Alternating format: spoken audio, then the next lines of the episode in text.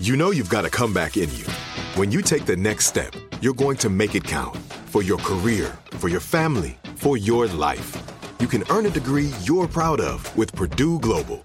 Purdue Global is backed by Purdue University, one of the nation's most respected and innovative public universities. This is your chance. This is your opportunity. This is your comeback. Purdue Global, Purdue's online university for working adults. Start your comeback today at purdueglobal.edu.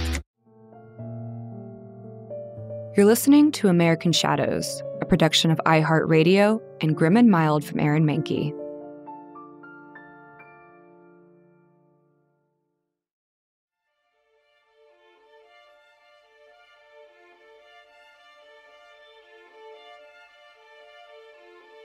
In the last surviving photos taken of Pauline Cushman in 1865, she looks quite impressive, cradling a sword and wearing her Civil War military outfit. She's unquestionably feminine and unquestionably intimidating. Originally meant to show support for the men and their chosen side, military style dresses for women became all the rage during and after the war. Most outfits were merely for show, however, Pauline's was not. You see, Pauline served as a Union spy. After an average start in life, the war changed everything. Her real name was Harriet Wood, and she was born on June 10th of 1833 in New Orleans to a moderately wealthy family. She had one sibling, a brother.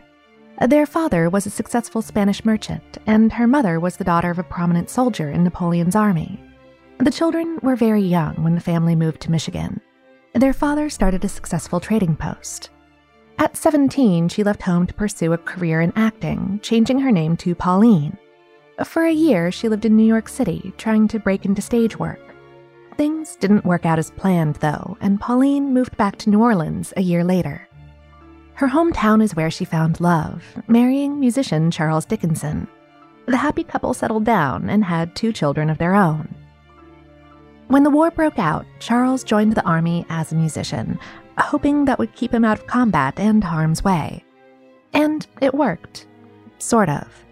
Diseases spread quickly within the ranks, and soon after being discharged, Charles fell ill, probably with dysentery. He died in 1862, leaving Pauline in financial straits. She sent the children to live with relatives and returned to the stage, finding work in Union occupied Louisville, Kentucky at the Woods Theater. In April of 1863, Confederate soldiers approached her after her performance in the play Seven Sisters. They offered to pay her $350 to make a toast to the Confederacy during her next performance. A staunch Union supporter, Pauline went to Union Colonel Orlando Moore for advice. He told her to take the money and make the toast, then report back to him. That night, she raised her glass on stage, toasting Confederate President Jefferson Davis. Her toast brought down the house. The theater promptly fired Pauline. Another job awaited her, though. Union Colonel William Truesdail offered her a position as a spy and sent her to Nashville, Tennessee to gather intel. Using her acting skills, Pauline posed as a woman looking for her lost brother in the Confederate camps. While there, she carefully noted the size and location of the camps, the number of supplies, and whether they were building fortifications. She memorized it all. Notes would risk imprisonment or death if they were found. During one camp visit, she befriended a soldier who had drawn fortification maps. Unable to memorize it all, she stuffed the maps into her boots and made her way to Union lines. Her risk didn't pay off, though.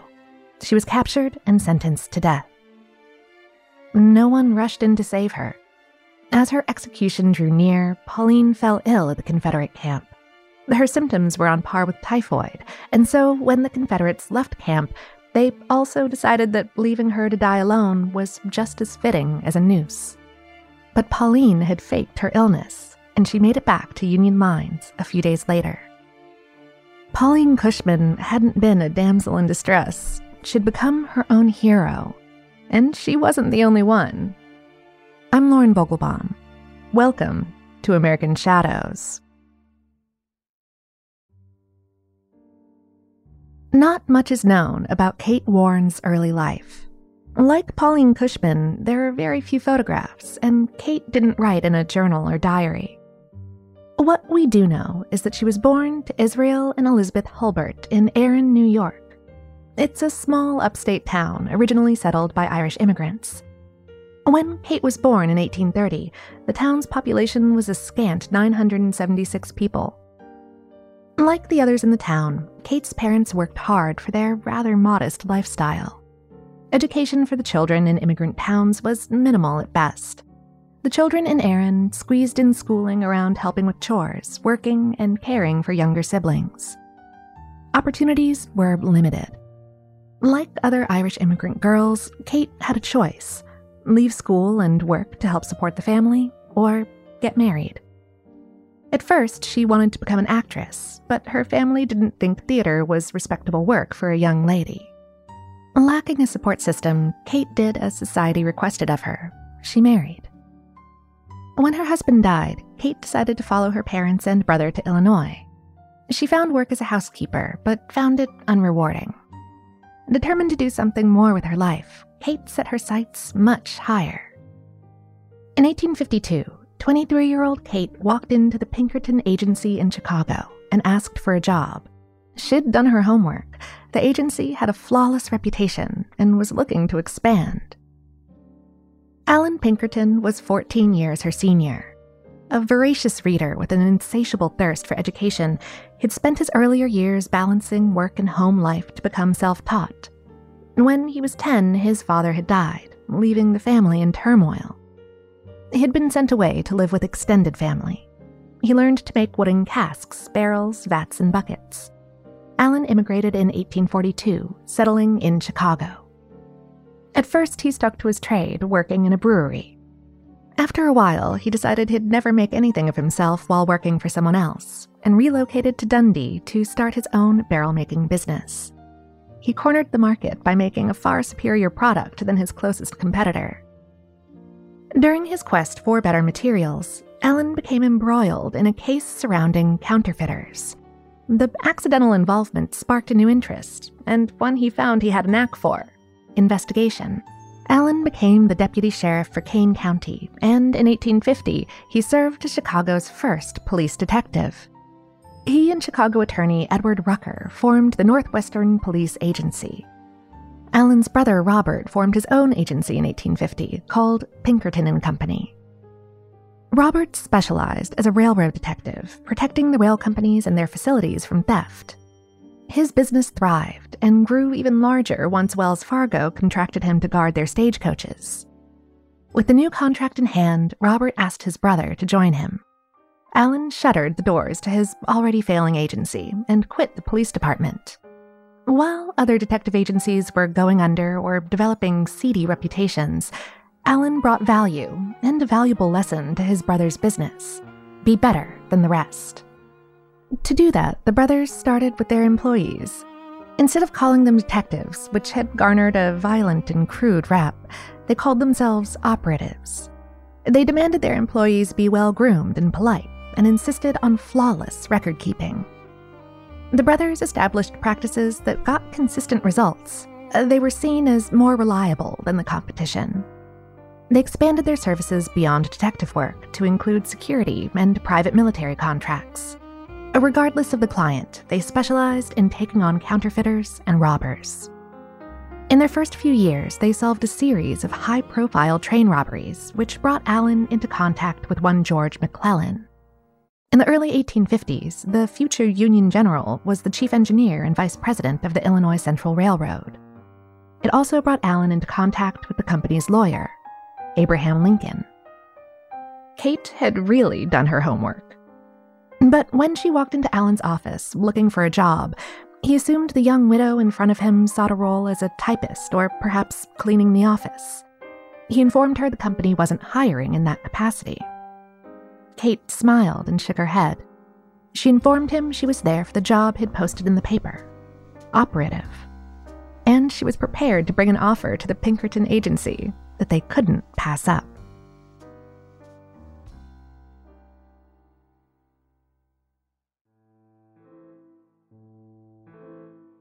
At first, Allan was flabbergasted. A woman operative? Kate insisted he hear her out. She could do things the men couldn't. Intrigued, he sat and listened. Women, Kate explained, went mostly unnoticed in many segments of society, making them practically invisible in certain situations where someone might be trying to tail a mark or get information. She'd be able to make friends with wives, friends, and mothers of suspects who certainly wouldn't share info with men or anyone looking too official. Her time in the theater had taught her to develop an eye for detail. Her acting skills and ability to slip into character were certainly to her advantage. And, she pointed out, she knew men. They liked to brag around ladies, a trait she was more than happy to take advantage of. It took some convincing, but he hired her. Two days later, he thought he had a case to test out his newest employee. The Adams Express Company transported freight and cargo throughout the Southeast. Allan had received a letter from the president, Edward Sanford, explaining that someone had stolen $10,000 from a locked money pouch somewhere between Montgomery, Alabama and Augusta, Georgia. In Allan's opinion, someone inside the company had taken the cash. Sanford didn't believe one of his employees would do such a thing. Allan agreed to meet the president to talk further.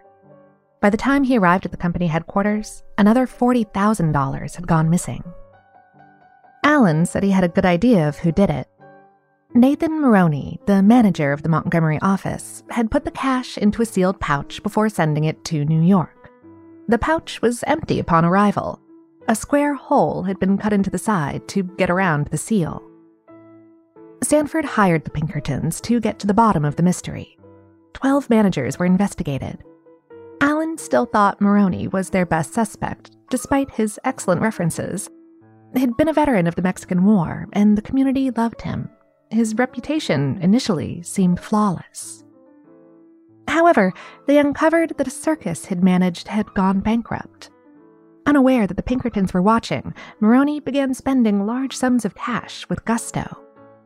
When he was arrested, neighbors and citizens bailed him out, heavily criticizing the Adams Express Company.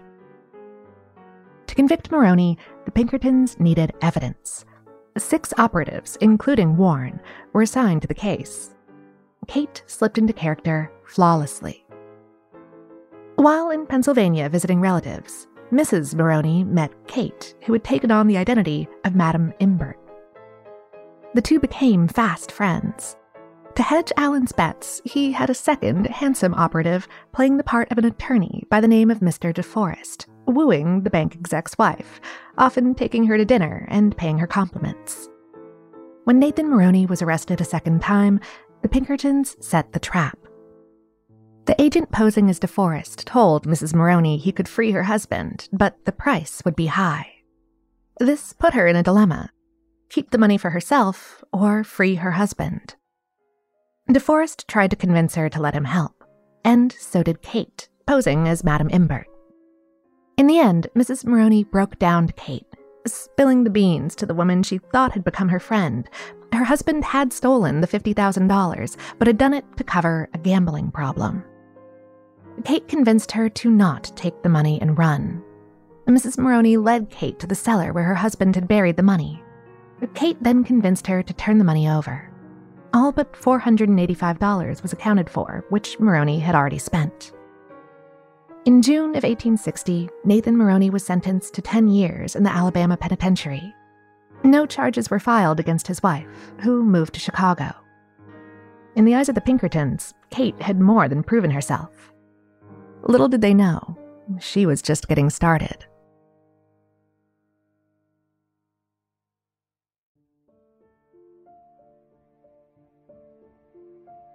At 2 a.m. on November 6th of 1860, a telegram notified Abraham Lincoln that he'd won the presidential election. Excited, he ran home to tell his wife. Within days, he and his new assistant were swamped with letters, and not all of them were very welcoming. The country was fractured. Before the election, Southern states had threatened to secede if Lincoln became president. Now it looked like they were prepared to follow through.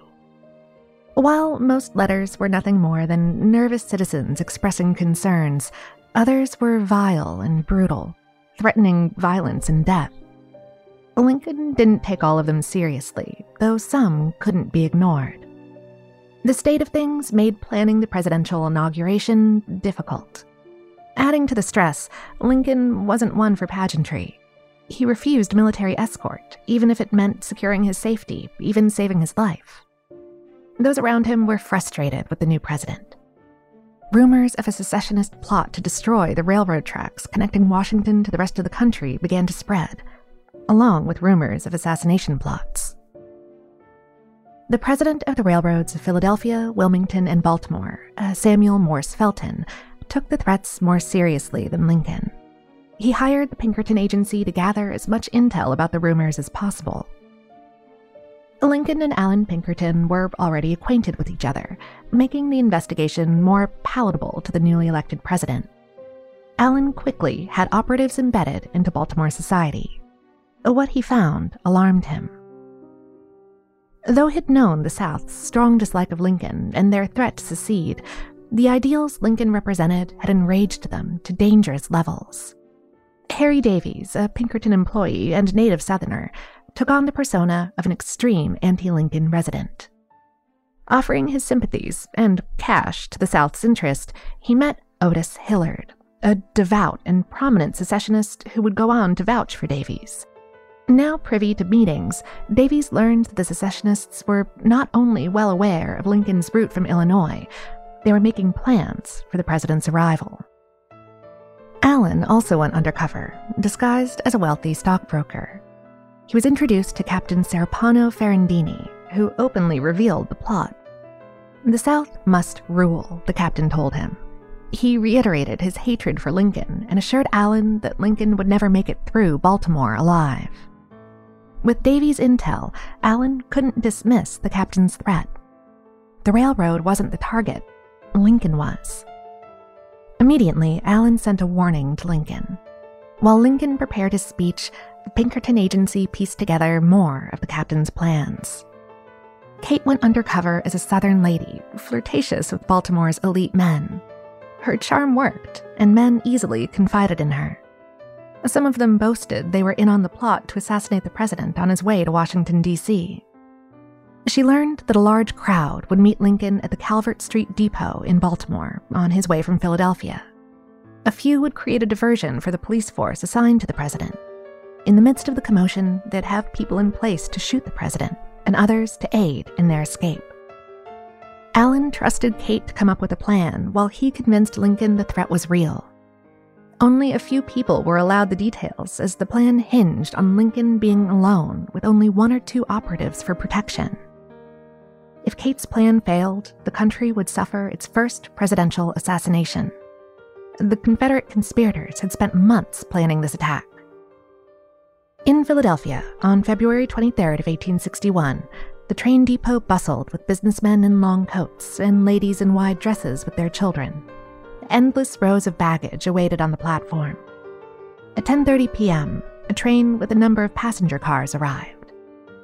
A few businessmen checked their watches and adjusted their hats at odd angles. Three well-built men exited a car, followed by a somberly dressed woman and a tall, lanky man in a dark suit and a broad-brimmed hat. The woman informed the conductor that she and her ailing brother were on their way to a family party and tipped him half a dollar to reserve a private double door sleeper berth. They stepped aboard. Kate drew the curtains, and the well built men joined them in the cabin. Allan Pinkerton was one of those men. Lincoln removed his hat and thanked Kate, then apologized for having put her in danger. Allan informed the president that Kate was one of his best and most competent operatives. When the train pulled into Baltimore, the crew spent a few nervous, sleepless hours while horses pulled the car through the city to the next station. Lincoln arrived safely in Washington, while the slew of conspirators waited in Baltimore, unaware they'd been outwitted by one woman.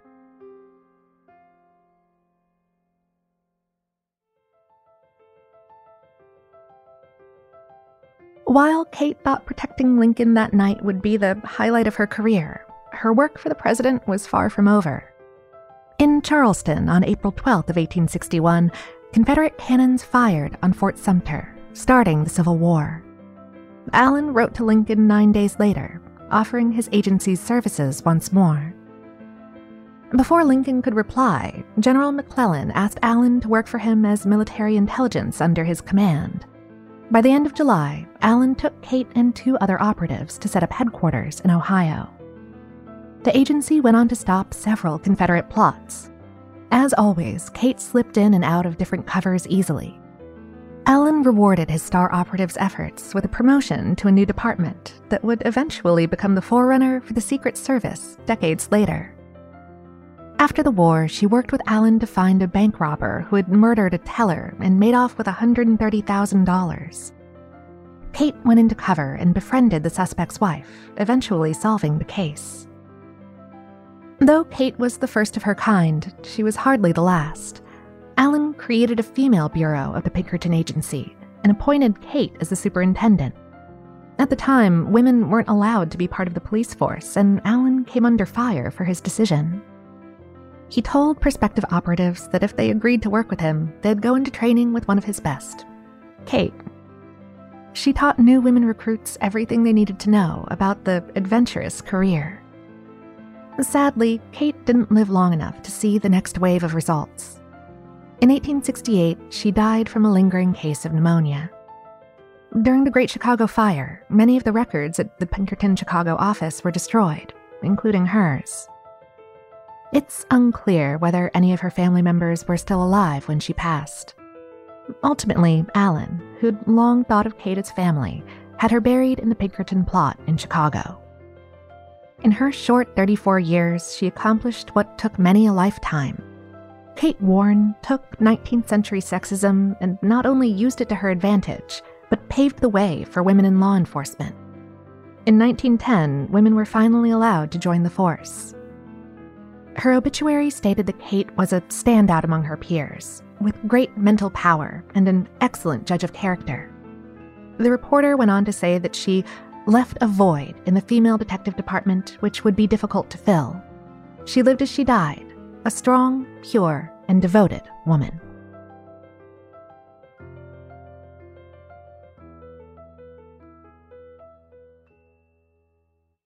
There's more to this story. Stick around after this brief sponsor break to hear all about it. At JCPenney, fashion counts for everybody and everybody. It's spring, and with the weather changing and so many great things coming up, like Mother's Day and the Wind Down Tour, I definitely need a fresh spring wardrobe for every occasion. This spring, I'm looking for that perfect flowy spring dress for Mother's Day, as well as replacing my everyday basics. That's what I love about JCPenney. They have so many stylish and comfortable options that I always find just what I'm looking for there. Spring is a feel good season and comes in all shapes, sizes, and colors. The fashion at JCPenney is the same way. Refresh Refresh your wardrobe this spring with styles that gets you, something to wear that fits your favorite moments of the season at prices that feel just as good. Discover brands that get you and put style and comfort first, like Worthington and Liz Claiborne for her, each in women's petite and plus sizes, and Stafford and Mutual Weave for him, style and comfort for all, even big and tall. Plus even more for the whole family like Levi's and Xersion. Here spring comes in all shapes, sizes, and colors. JC Penney, make everybody count. With AT&T in-car Wi-Fi, stay connected wherever you go and transform your vehicle into a dependable Wi-Fi hotspot. Powering applications like real-time GPS and voice assistant, navigation becomes a breeze. Even on the practice field, AT&T in-car Wi-Fi keeps you connected while in proximity of your vehicle. Work, stream shows, or finish homework without missing a beat. See if you're eligible for a free trial at att.com slash in-car Wi-Fi. Don't let connectivity be a roadblock in your journey. Always pay careful attention to the road and don't drive distracted. Wi-Fi hotspot intended for passenger use when vehicle is in operation. Compatible device and vehicle required.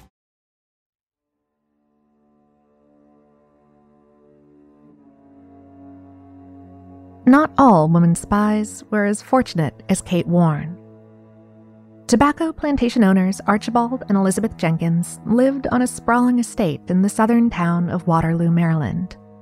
In 1820 or 1823, sources are uncertain about the exact year, the couple welcomed a daughter, Mary Elizabeth. She was the second of three children, and neither she nor her brothers wanted for anything. Their good fortune didn't last, though. When Mary was around five years old, her father died. Her mother inherited everything, but had difficulty managing the estate and three children. Uh, for years, Mary spent her time at Catholic boarding schools, not returning home until 1839. Once there, she met John Harrison Surratt, who was nine years her senior. His family was well known and established in the area, making him a financially sound match. His reputation was another matter, though. John had fathered children out of wedlock and turned his back on both mother and child. He also drank, excessively. Despite this, John and Mary wed, eventually having three children of their own Isaac, Elizabeth, and John Jr. The couple settled on 236 acres that John purchased from his father, naming his homestead Fox Hall. Over the years, the couple acquired surrounding land and inherited property when John's mother died in 1845. They also purchased property in Clinton, Maryland, and built a tavern and inn there. The location became popular with travelers going to and from Washington, D.C. Unfortunately, John's drinking problem caused the family to sell off land to pay his ever increasing debts. Mary wrote to her local priest asking for help, disclosing that her husband was completely drunk every single day. During the Civil War, the Surratts hosted gatherings for Confederate sympathizers. Their son, John Jr., became a member of the Confederate Secret Service, using the tavern as a stopping point or a place to hide messages to couriers. Before long, the pub was a haven for Southern soldiers and spies. In late 1861, the activity caught the attention of Union intelligence, and they sent one of their men to investigate. He confirmed that the tavern was a hotspot for Confederate couriers. While the Union made a few arrests, it barely made a dent in activity. John Sr. continued to drink heavily every day until he collapsed and died in August of 1862. He had left his family in substantial debt, and Elizabeth quit school to help her mother run the family business. The effort of sorting out debts, selling land, and running a business while hosting Confederate spies and couriers proved too much. When wartime shortages increased, Mary leased the tavern to a Confederate sympathizer and moved to a D.C. townhome. Though she'd moved, Mary still helped run the tavern, causing historians to theorize that the deal helped draw attention away from her and John Jr.'s activities. By now, the pub also hid a cache of weapons. And in 1864, she had a regular who took part in Confederate meetings John Wilkes Booth. Booth met with Mary on April 14th of 1865, dropped off a package, and spoke to her about a plan the group had in place. That night, the plan went into action, and Booth fatally shot Lincoln. He returned to the tavern where Mary handed him back the package and supplied him with weapons before he fled to the countryside. Police arrived shortly afterward and questioned Mary. They reportedly found her confident and arrogant, claiming ignorance to any plot to assassinate the president. A one employee had a different story and told them what he knew. The police promptly arrested Mary, along with Dr. Samuel Mudd, a country doctor who set Booth's leg late that night. Before daybreak, police arrested and imprisoned more suspected conspirators. Due to the nature of the crime and ongoing distrust between the North and South, Mary and the others were tried by a military tribunal. Though her priest and friends came to her defense, the evidence found at the inn, along with staff testimony against her, proved overwhelming. Mary was sentenced to death on June 30th of 1865. She would be the first woman executed in U.S. history. In July, she stood with her co-conspirators at the gallows. Dressed in black from head to toe, Mary's arrogance was gone as she begged a guard to not let her drop. She stood alongside her co conspirators for 10 full seconds before the supports were knocked from under them. Unlike Kate, who found her way to a family plot, or Pauline, who was given a military burial, Mary was given a different sort of interment. She was buried in the prison yard, not that far from the gallows.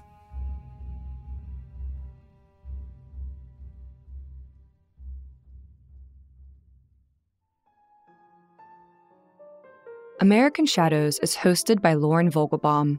This episode was written by Michelle Muto, researched by Ali Steed, and produced by Miranda Hawkins and Trevor Young, with executive producers Aaron Mahnke, Alex Williams, and Matt Frederick.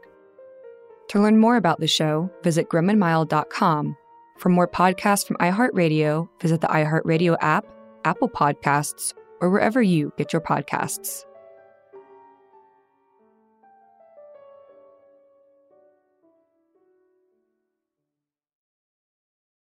Right here, right now. Find your beautiful new floor at Rite Rug Flooring.